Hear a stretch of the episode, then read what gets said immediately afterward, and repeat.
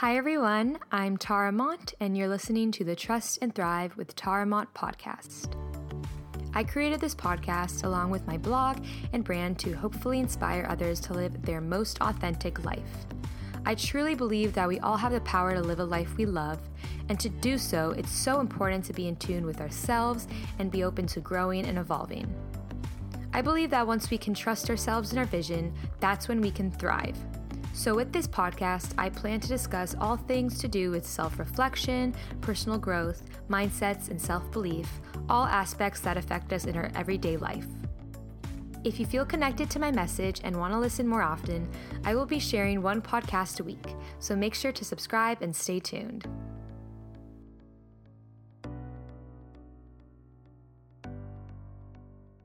Hello, everyone. Welcome back to Trust and Thrive with Tara Mont. I hope you've been enjoying the show. If you're new here, welcome. Thank you so much for listening. I appreciate it. I hope you enjoyed last week's episode if you've given it a listen already. That's episode 40 How to Stop Self Sabotage with Dr. Judy Ho, who is a clinical and forensic psychologist and author. In that episode, we talked a lot about self sabotage, the underlying drivers behind it, and why so many people struggle to reach their goals. The stories we tell ourselves, and how we may convince ourselves that this is just who we are, or this is the kind of relationship I deserve, the type of job I deserve. So it was such a great episode, and Dr. Judy Ho talked about her book, Stop Self Sabotage Six Steps to Unlock Your True Motivation, Harness Your Willpower, and Get Out of Your Own Way and I included the links to her book and website and Instagram all in the description of that episode. So if you'd like to listen and follow Dr. Judy Ho, you can by visiting the description for that specific episode. So right now I'm actually in New York. I'm staying at my brother's apartment while he's traveling. He was so generous to let me and my cousin stay for a bit. So I've just been working from here. And right now, it's actually really funny. His neighbor is blasting the new Taylor Swift album. so I don't know if you can hear it in the background. Hopefully you can't, but I'm trying to record over it because I have to get this done. So it's kind of just funny to me.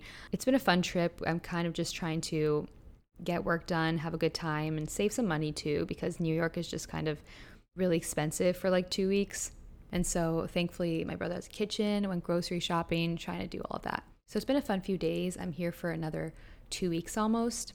And so I'm going to be teaching from here next week and working. It's such a gorgeous day today. I just love New York. It's a place I'd totally imagine myself moving to, at least for like a few years. But with that said, I'm just happy to be here. It's so it's so weird to like record in a different setting, especially like the intro and outro. I obviously recorded this interview in LA, but just like being in a different setting is really nice. I think if I could do that more often, if I have a quiet space to record, I'd like to do that because you don't realize how much it affects you from just being in a different environment and how much that helps. With that said, I was very excited about this interview and just editing it too. It honestly felt like therapy to me. well, let me talk about our next guest. So, her name is Elizabeth Earnshaw.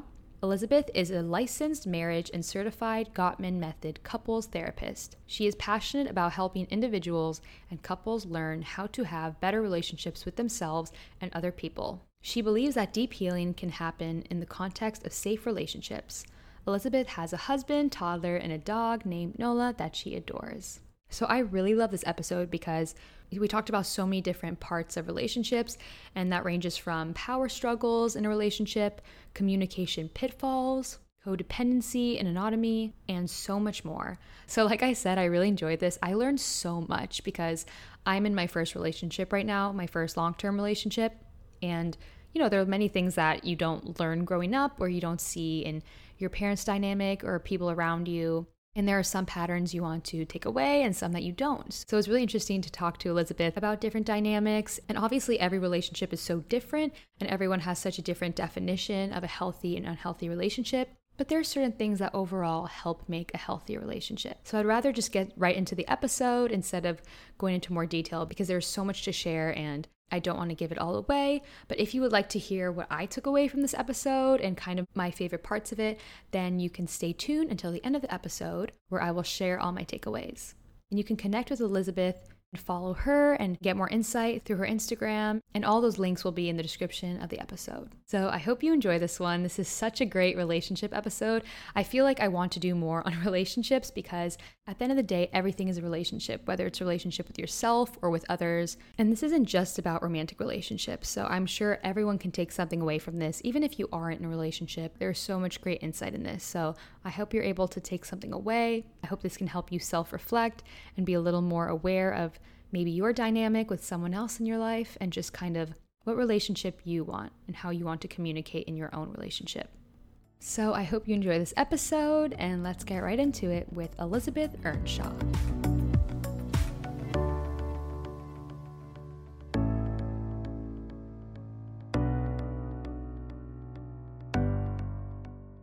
Hi, Elizabeth. How are you? I'm good. How are you? I'm great. Thank you so much for being here. I really appreciate it. Thank you for having me. I'm really excited. Of course. So, do you mind starting off telling listeners a little more about yourself and what it is that you do? Sure. Um, so, I am a licensed marriage and family therapist. I practice in Philadelphia, Pennsylvania. Um, and I'm also a certified Gottman therapist. And so, a lot of my work is with couples, but I also work with individuals who struggle with relationship issues, want to learn how to be better in relationships, or who are, you know, grieving the end of a relationship. I also have an Instagram account that I run, which is at Liz Listens, and I host different webinars and trainings for people um, through the internet. So interesting. So, when did you become passionate about relationships? Did this come from personal experience or you just always had an interest in relationships and marriage and family? I have always had an interest in relationships since I can remember. I was constantly playing with dolls and having them fall in love with each other and making them have babies and all sorts of stuff. And I remember when I was little, I always knew that I wanted to do something that um, had to do with helping people. And so I went through all sorts of ideas of how I would do that. I was going to be a teacher, I wanted to do international aid work. I never ever thought of being a therapist, though. That actually came to me completely randomly. I had finished school um, in education and I was driving down a highway and I saw a billboard for a couples therapy program and for some reason, it finally sparked something in me where I was like, oh, that's what I need to do. And since then, I have totally found my passion. I can't imagine myself doing anything else. So I'm curious as to your upbringing. Was your family very open about communication? Is that why you were really interested in therapy and maybe discussing those thoughts? Or did this just come from a personal interest in it? Yeah, no, my my family is not open in communication at all, which sometimes I think we're drawn towards the things that we didn't necessarily have when we were growing up.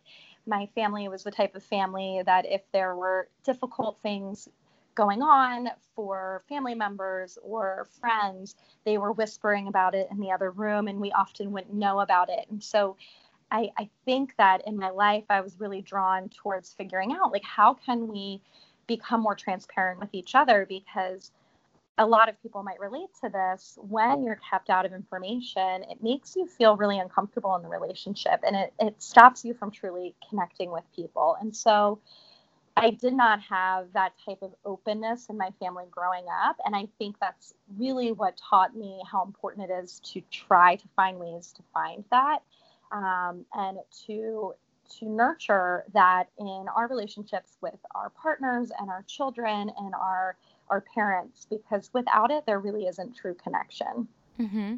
And I think with that, it could go either way. So I think a lot of people, they continue that pattern if that's what they see in their families and their parents' relationship. They think that's normal, maybe. So, how are you able to realize that maybe this isn't the healthiest way to communicate and I want to make a change and work on this? When did you realize that? That's a really good question. I think that a little bit of it comes from my mom, who is a very nurturing person. And I think I saw that she did try to connect in her own way. I think the other part of it comes from how lucky I am to be a therapist. And so I was drawn to this field, probably very subconsciously, didn't really know what I wanted from it. But through learning about the importance of transparency and authenticity in relationships and communicating clearly, I was able to see how much of that I didn't have when I was growing up. And so, if I hadn't gone through that experience, I might have repeated the exact same um, pattern of my parents. And I, I think I would have because prior to becoming a therapist, I was somebody that didn't share a lot of information, didn't ask people a lot of questions, and I would become uncomfortable during challenging conversations. So the the experience of being a therapist has really granted me the greatest blessing of, of learning how to be an open communicator and how to be curious about other people as well. And so I think everyone has such different, obviously, standards and expectations in a relationship.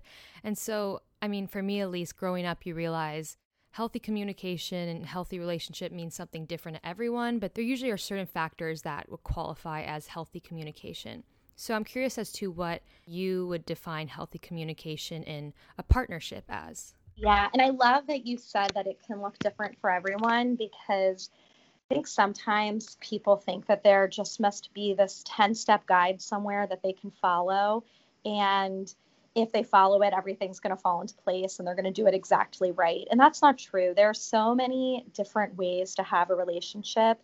There are so many different dynamics that are healthy and are, are okay. And there, there's also times where it is okay to argue and to fight and to do all of those things that I think we feel um, concerned that they're, they're unhealthy.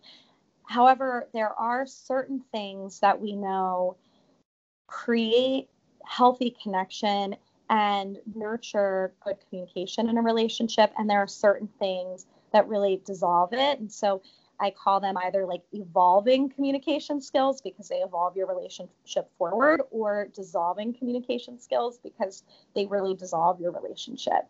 And when we think about those two types of skills, we, you know, one thing that we consider is the four horsemen. I'm not sure if you're, do you, do you know about the four horsemen? No. Do you mind explaining more?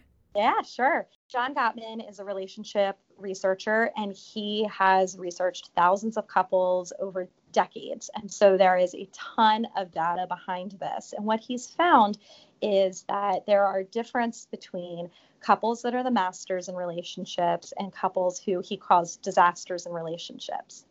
And he found that people that are the masters in relationships avoid four communication pitfalls, and people that are the disasters in relationships use them frequently and never intervene and change them. And so, those four things are being critical of your partner. And so, being critical means that you um, take whatever issue you see in the relationship and you apply it to a flaw within them. So it is saying, you know, our house is messy and I am exhausted by that.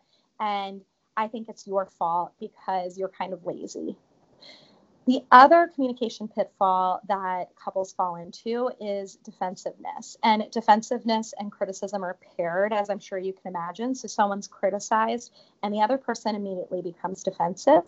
And that might look like just responding with another criticism. So it ping pongs back and forth. It might look like um, becoming a victim. So saying something like, you're always just so mean to me. It might look like saying something like, you're right, but, and then um, giving reasons for why you're not helping with cleaning the house or whatever it is. And so defensiveness can be really harmful in a relationship because it maintains this criticism defensiveness cycle. The third communication pitfall is stonewalling. And stonewalling happens when there is a difficult conversation happening and one person begins to feel what we call physiologically flooded. And this means that it makes them feel so uncomfortable that their heart rate actually raises and it raises to 100 beats per minute or above. And when that happens, our brains actually kind of shut off to having rational conversation. And so when people become flooded to their partner, they look like a stone wall. They look like they don't care. They look like they're withdrawn, and it can really frustrate the partner. And for them, they feel like they're unable to access their words and communicate. And so they might kind of cross their arms across their body or glaze over or even leave the room. And the fourth and the most damaging communication pitfall is contempt. And contempt is when you are criticizing the other person in a supercharged kind of way. And what I mean by that is that it's not just um, criticism that happens on almost an equal playing field, it is criticism that happens from a one up position. And so when you say the critical comment, you're saying it from a place of superiority. And this communication pitfall is actually um, correlated with divorce. So when people don't fix contempt in their relationship, there's a really, really high likelihood that the relationship will end or that it'll continue to devolve in such a way that the relationship no longer really has chances for intimacy.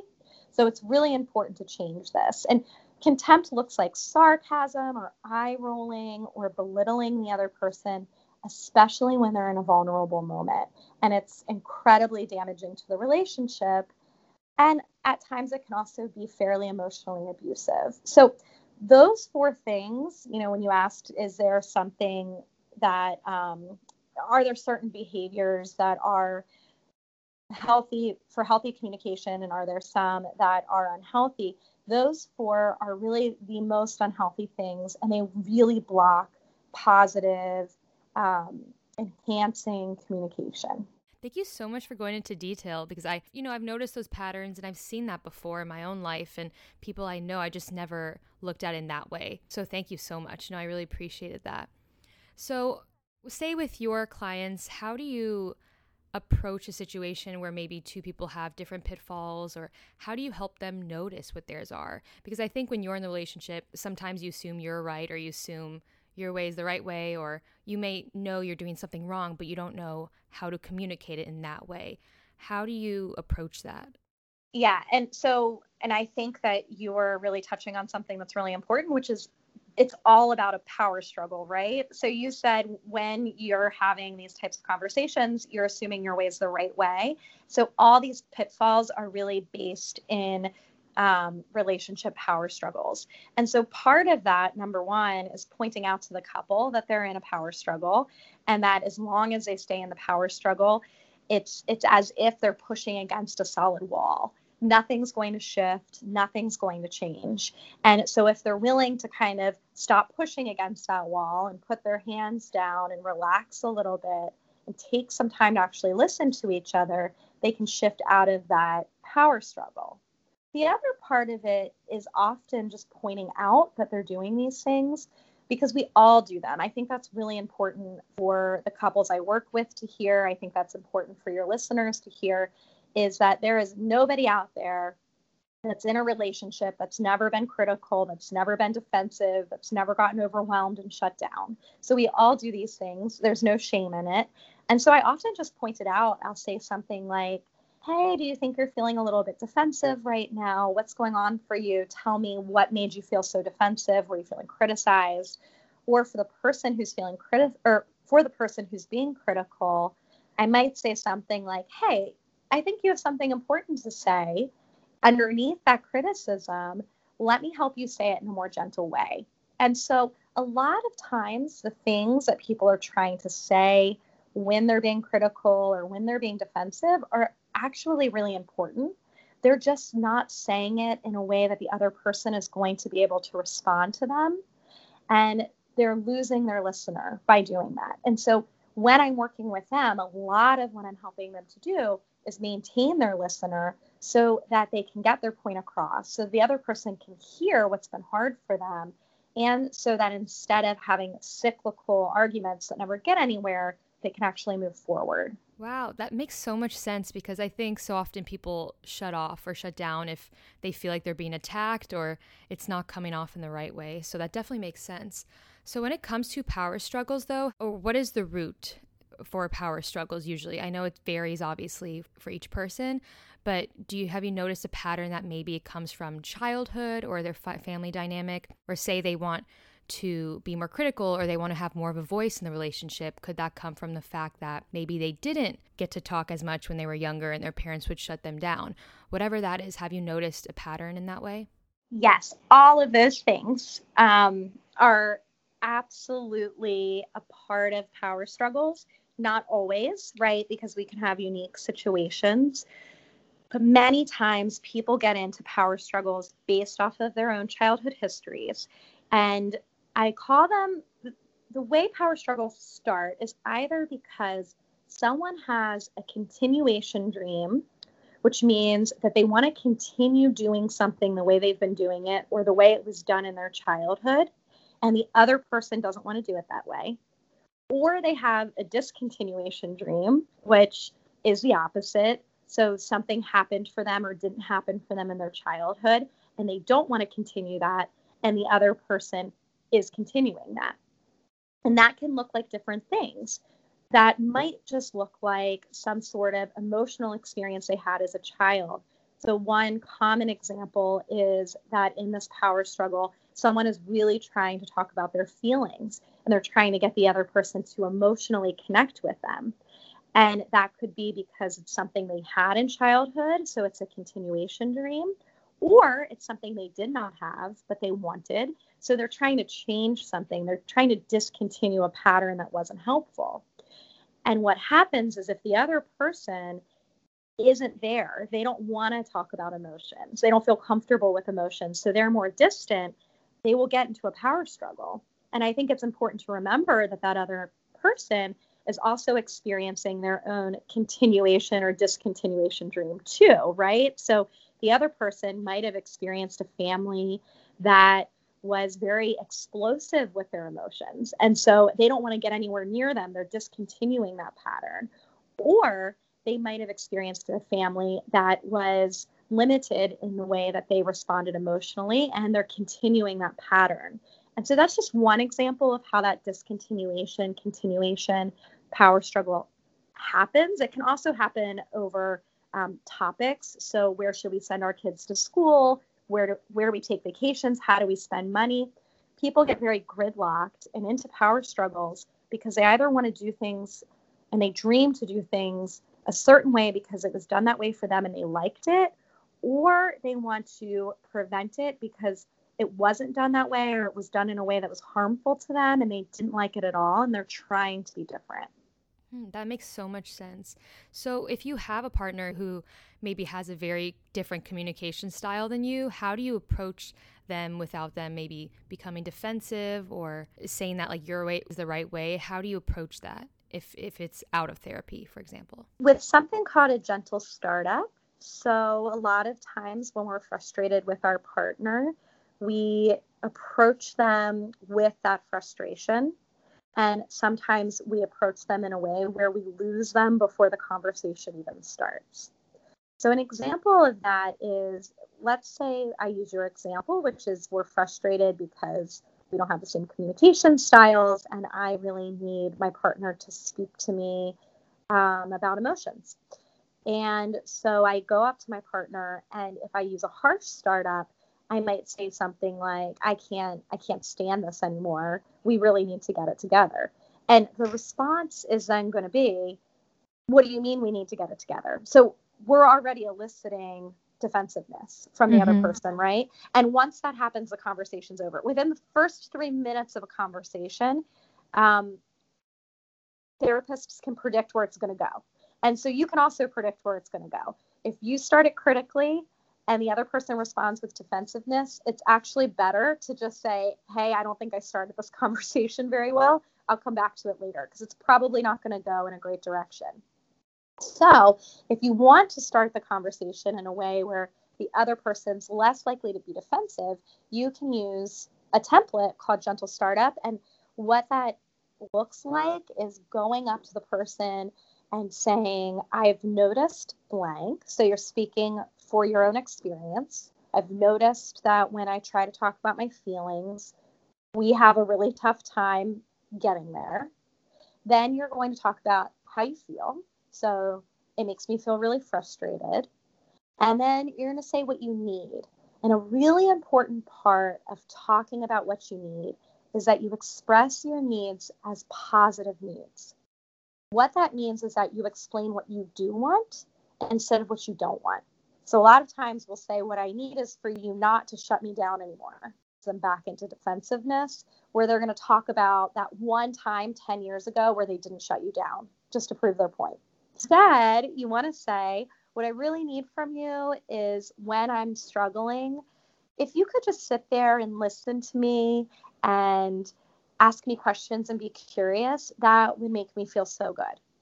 When you bring something up to someone in that way, they are much more likely to have their defenses their defenses down and they're more likely to be open to actually hearing that request because there's nothing there you said that they've done wrong.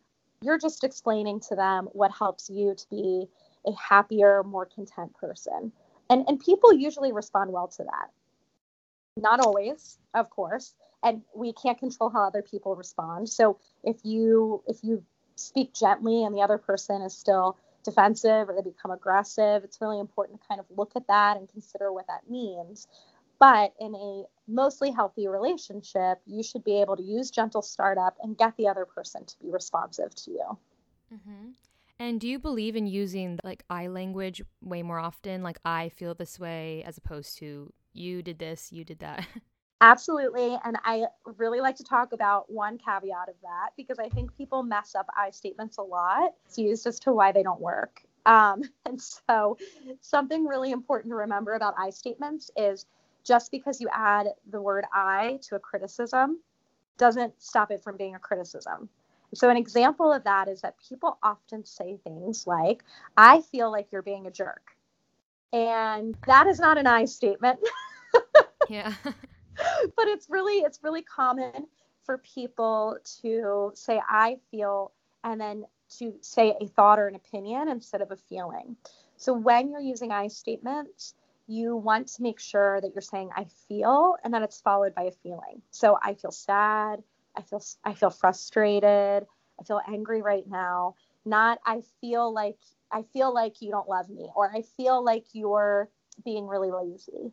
Um, and if you want to talk about something that the other person's been doing, it's actually better to say something like, I've noticed that our house is really messy and that I've asked you to help with it several times and it doesn't seem like it's happening. What's going on there? So saying I've noticed and then talking about what you've noticed instead of saying I feel like you don't care about our house. Does that make sense? Yeah. It's a huge difference for sure. It's so easy to start off a comment saying I feel like you're being annoying or I feel this. And at the end of the day, that still seems like it's attacking the other person.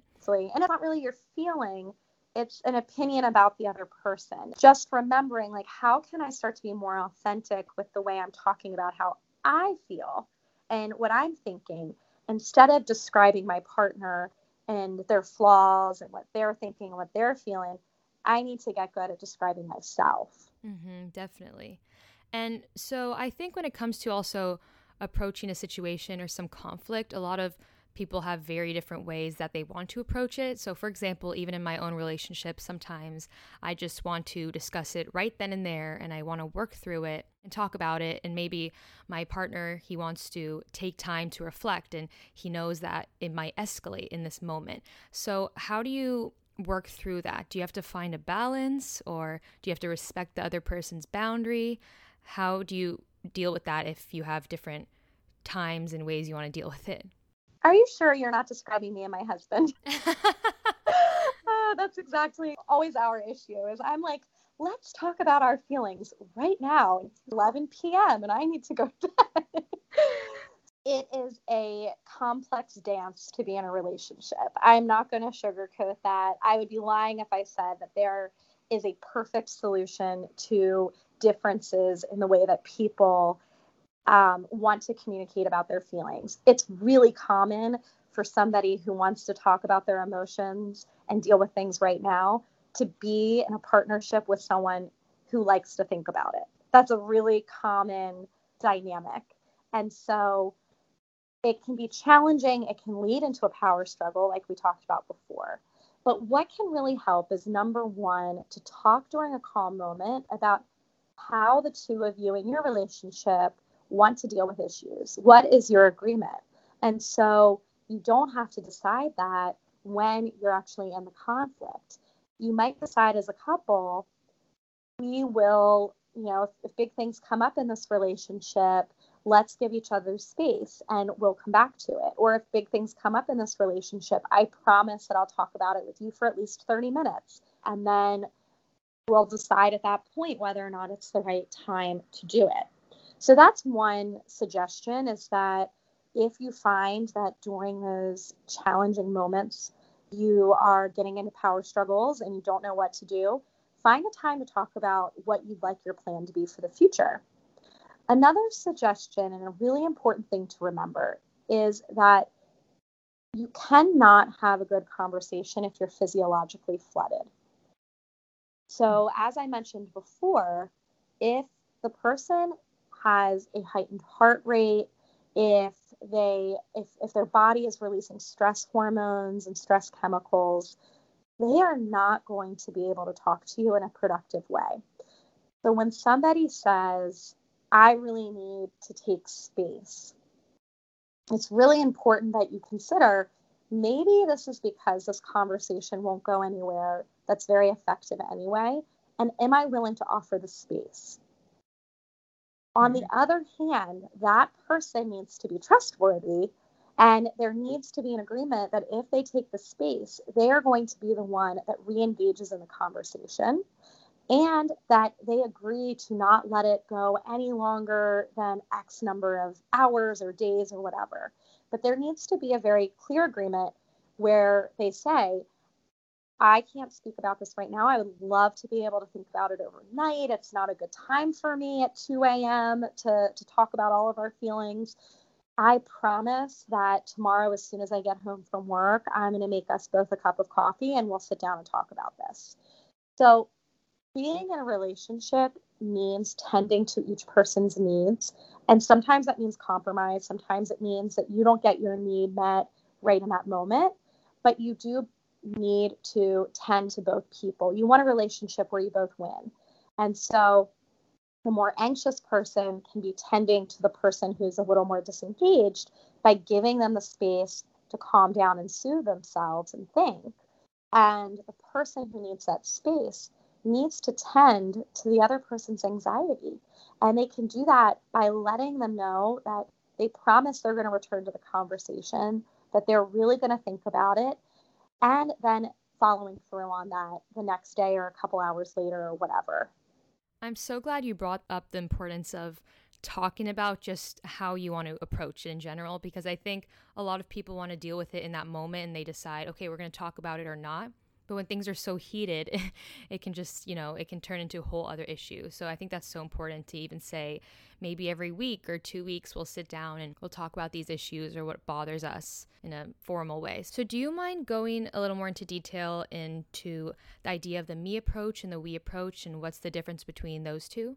Yeah. So the me approach is when you are responding to the relationship from a place of self protection only. So when things happen in a relationship, you kind of go back into yourself and you forget that this other person is a human being alongside you and all of your responses have to do with getting your own needs met protecting yourself um, preventing vulnerability the we approach is when you're able to look at your relationship as a team effort and you make decisions in moments of peace and moments of conflict, whenever, that help to evolve and move the relationship forward. And so you're constantly thinking, what's good for us? And a, a, an important reminder is you still are included in that us, right? Because if you don't consider what's good for yourself and keep yourself healthy, the us can't be very healthy. So you really want to consider how can we have conversations that are about us and that help move us forward and that respect both of our needs instead of getting into power struggles where we want to win and we're going to allow the other person to lose and um, we we forget to consider that there might be options that meet in the middle and that are more nuanced another really important part of the we approach is that when you make decisions, not all decisions, but really important decisions, that you actually use the word we. And that helps other people on the outside to know that you are a united front and that there isn't one person who is the bad guy or calling the shots or whatever it is, but that you're both making decisions. And this shows up a lot when you think about like in laws.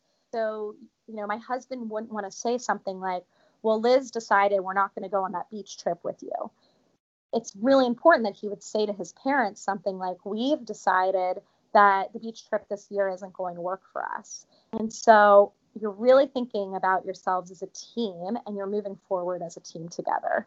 So when you're in a relationship and you basically become a we and you're with that person and you make decisions together, finances for your children, whatever it is, how do you also keep that identity of who you are and that independence where you kind of forget what your beliefs are and who you are and the decisions you want to make. Maybe one person ends up being more of the decision maker and it becomes we, but you don't realize that maybe you don't have much of a say in it. Yes, absolutely. So we have this continuum of connection, right? Where on the extreme end, there is codependency.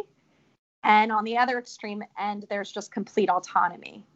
And what I mean by that is that what you just alluded to is this idea of codependency, right? Which is where you kind of get absorbed into each other and you forget who you are.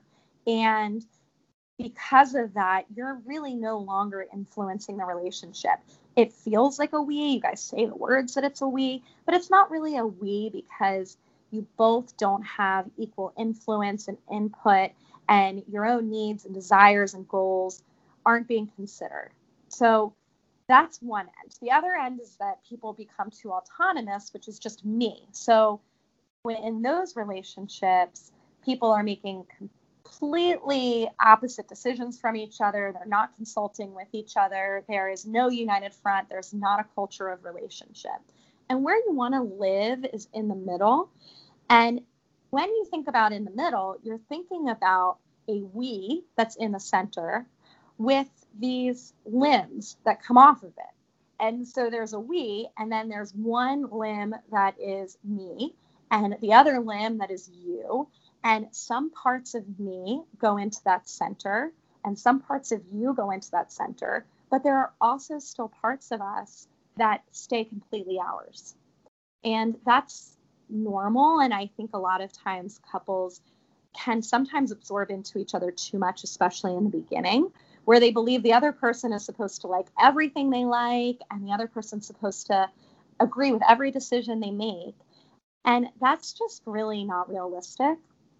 It's much more important that you sit down and you consider that there will be certain things that stay yours, that you will have your own opinions, that you will have your own differences, your hobbies, your interests, that that other person might never share with you, and that they will also have those things. But you also want to try to find ways that you create your own culture within your relationship that kind of puts all of those things together, fuses those things together so that there is a we in the middle of all of that. But on the other side of it, say two people, I know me and my boyfriend, for example, we're both very independent in our thoughts and we feel strongly about what we value and what we think about. And, you know, obviously there's some balance and compromise, but when two people are really stubborn, how do you deal with that when two people are really stubborn? Yeah, which is totally common. And again, so my husband and I are that way too. so the majority of our, our problems in relationships are called perpetual problems two thirds of the problems that you will have with a partner are likely unsolvable. And what that means is that you're not going to agree, you're not going to come together on it, and you're going to be different. And that's totally fine. What's really important in those moments is that you find ways to still create understanding, to still have compassion for the other person, to allow the other person to have their difference, to have their opinion. The only time that differences really become a problem is when you get into a power struggle and you believe that you have to make this person change, that you have to make them believe what you believe or do what you want them to do. Or they become a problem when you kind of refuse to extend curiosity and create understanding with them through listening. So you can have perpetual problems, you can have differences, you can be stubborn, but you do need to create a culture of respect where you're willing to understand where do these beliefs come from? Why do you think this stuff? I'm curious about you. I want to know about you. I think you're really interesting and smart and great. So if you think this thing, I trust that there's a reason for it. So you can have very different opinions and different desires and hobbies, but it's really important that you're showing interest in the other person and that you're respecting their difference. I'm so glad you brought up the idea of curiosity because I think that's so important too. I think growing up, there's sometimes this naive mindset that you'll just find someone who matches you perfectly and you agree on certain things and then you complement each other in other ways. But I think being curious to different ideas and values and is so important. So overall, now going into the more more of the individual, how important do you believe it is to know yourself well and to be secure in who you are and maybe work through your childhood, childhood traumas and issues you may have in order to have a thriving relationship?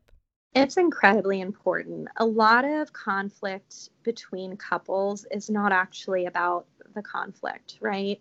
They're not actually arguing about how dirty the dishes are. They're not actually arguing about how to raise the child. What they're really arguing about often is some some subconscious harm that has happened to them in childhood or desire that they have. It's really important that you are working on issues that ha- you come with um, the relationship to because when you don't work on those things they subconsciously take control. So you might be responding to your partner in ways that you don't even understand. A lot of times I work with people and they say, That wasn't even me. I don't even know why I yelled like that, or I don't even know why I got so mad. And that's often because it's coming from some sort of childhood wound. And so, the more that you become aware of yourself, the more that you become aware of your emotional experiences and the reactions you have to those emotional experiences, the more consciously engaged you're going to be with your partner and the less reactivity you're going to have in that relationship. Most reactivity in relationships comes from some sort of unhealed wound people aren't very reactive when they feel like they know themselves very well um, or when they've healed some of their trauma because they feel safe. We're reactive when we don't feel safe. And so the more you can work on healing yourself and grieving your losses and working through your disappointments, the less reactive you're going to be in a relationship because you're going to enter that relationship in a much more healed place. Mm-hmm. And if you could give advice to someone who may be struggling to love themselves and heal from childhood wounds or just even unlearn certain childhood beliefs, but they've never explored that, what would you say is something they could do to start? Well, I love therapy. So I always suggest therapy. But if that's something that isn't possible for whatever reason, you know, it's not affordable or it doesn't feel like um, it's the right time, then journaling is a wonderful place to start, starting to create some sort of coherent narrative of what the childhood was like. So you want to write that down and how they think that's impacting them now. The more awareness you have of the story that you tell yourself about yourself, the more you're going to notice how that story influences your relationships. And then you also get to choose do I want to keep this story? Do I want to keep the story that nobody loves me or that nobody cares about me or that nobody listens to me? Or do I want to recognize that that was my story from childhood or that was my story from a previous relationship? And am I ready to create some new type of narrative about who I want to be in my current relationships and in my adult life? Mm-hmm. I think defining your own narrative is so important because we often put those limiting beliefs on ourselves when we see that maybe this is how it should be, this is how my parents were, or this is how every woman or man in my family was, so this is who I am. So I appreciate that you brought that up. Yeah. You pointed out those different relationships that influence us. When I talk about building a coherent narrative of, of your story, you really want to include all of that. You want to sit down and write this is this is where I developed this belief that I should behave this way as as a woman or this is where I developed the belief that a marriage looks like this or this is where I learned to yell when I didn't get my needs met.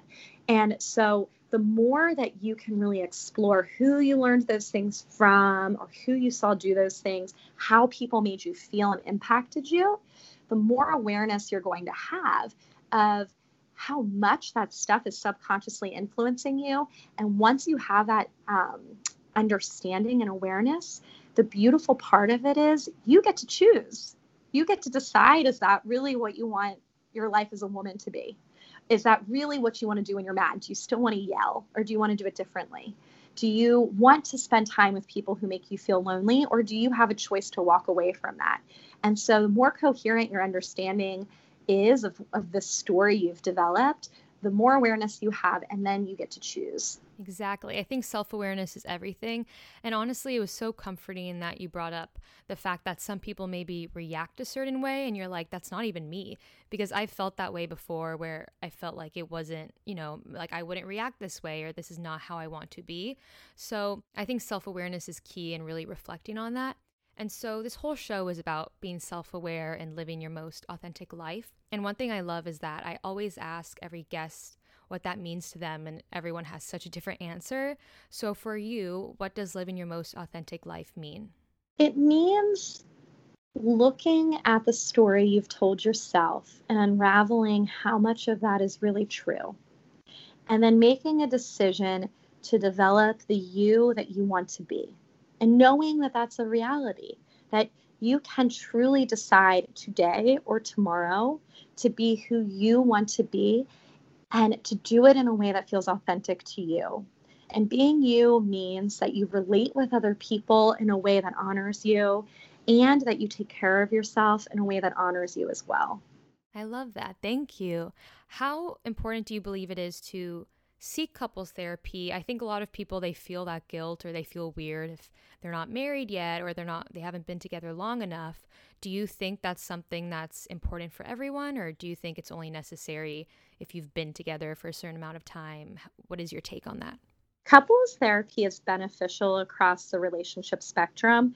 People come to couples therapy for premarital counseling.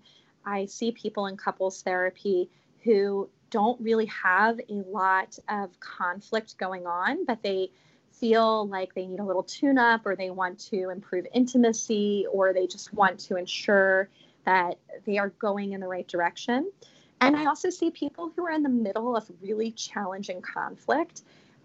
And I see people who are getting ready to divorce and that have already made that decision, but they want to do it effectively, they want to do it consciously. So, going to couples therapy can be effective, it can have impact at any point in the relationship lifespan.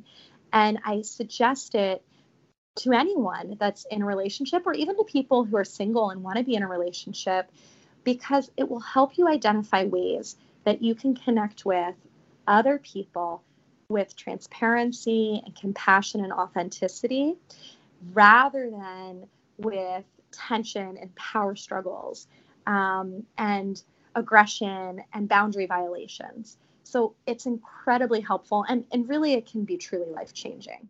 Mm-hmm. And I'm so glad you brought up people who are single too, because I think the relationship you have with yourself is the most important relationship you'll ever have.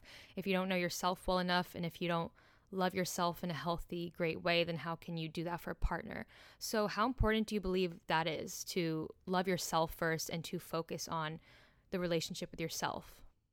I think that it is so incredibly important to love yourself, and that the more you love yourself, the less likely you are going to take BS in relationships because you'll know what you deserve, you'll be aware of what doesn't feel right, and you'll be treating yourself well, so you expect other people to treat you well also. I do want to add to that though that I think a lot of people think, well, I'm not going to be able to be in a relationship because I struggle with loving myself. And that's not true. We are all evolving people. And so even if you're at a part a point in your journey where you don't really feel like you're loving yourself too much right now, it does not mean that you won't find somebody. It does not mean that you're not going to somehow create a really loving and healthy relationship. That is possible for you too. But as you're looking for that relationship, you also need to be um, working on that relationship with yourself. Exactly. I'm so glad you brought that up because everyone's evolving. No one will be perfectly confident and perfectly secure. We're all we're all working through stuff every day. So I'm glad you brought that up. And so I appreciate you being on the show so much. And I wanted to ask you what's coming up next for you and where can listeners follow you and maybe work with you? You can follow me at Liz Listens on Instagram. You can find me on Facebook at Elizabeth Earnshaw, LMFT, or you can find me on my website, which is a betterlifetherapy.com. I offer couples counseling in Pennsylvania, online or in person. And I also offer free and paid for courses. You can visit my Instagram and just click the link in the bio to learn more about those. So, if anyone is interested in learning more about creating authentic relationships, they can always visit that link as well. Amazing. Well, thank you so much. And now that you said that, I actually want to ask you what do you think it means to have an authentic relationship? That's a great question. An authentic relationship means that you are being transparent with what you want and you need in the relationship. You don't feel like you have to manipulate the other person to get your needs met, and that you feel like you can offer that transparency because the other person makes you feel safe. Well, thank you so much. I absolutely love your posts too. And I think it doesn't only touch on couples and relationships. I think anyone can follow you because every post has to do with some kind of self reflection. So I really enjoy your Instagram and your posts and all your content. So thank you so much for being on the show and for sharing such so much information that will really help so many people. Thank you so much for having me. It was so fun to talk to you. Of course. Thank you.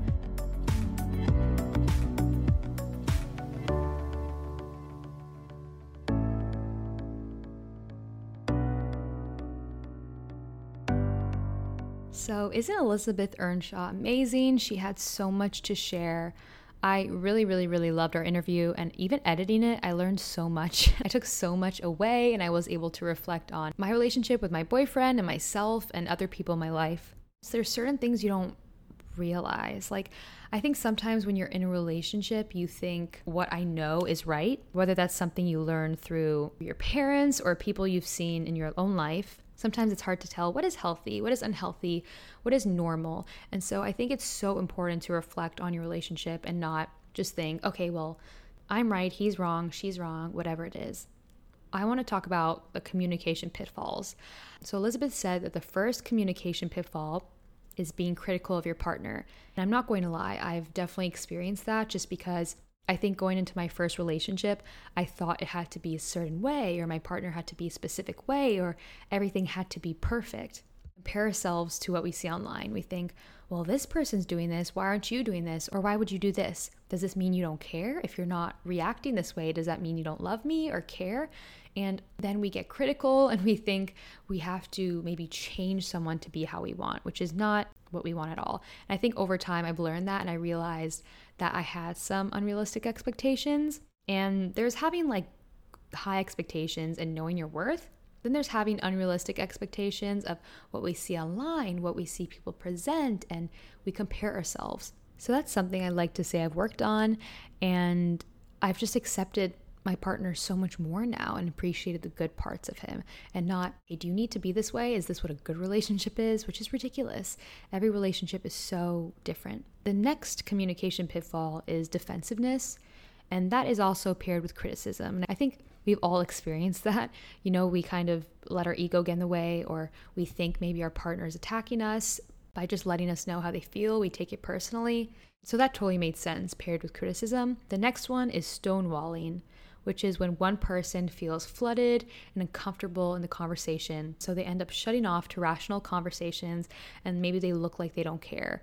And you know, I can definitely relate to that because my partner, he's he's more rational and I can really get in my head. So it makes sense that one partner could feel that way. And it kind of is like a nice reminder that like it's not just me or it's not, I'm not the only one experiencing this. This is very normal. These dynamics are very normal. Another one is contempt when you are criticizing the other person in a supercharging way, one up position, and kind of saying it from a place of superiority. And she said that that's the most damaging one. That's the most damaging pitfall, and that's the one that leads and correlates most to divorce.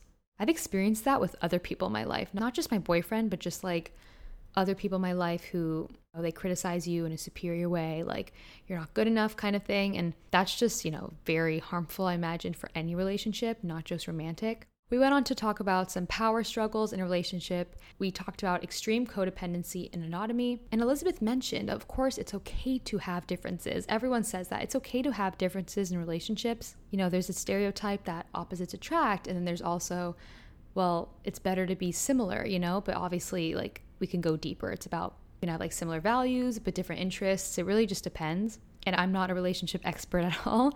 I'm taking it day by day.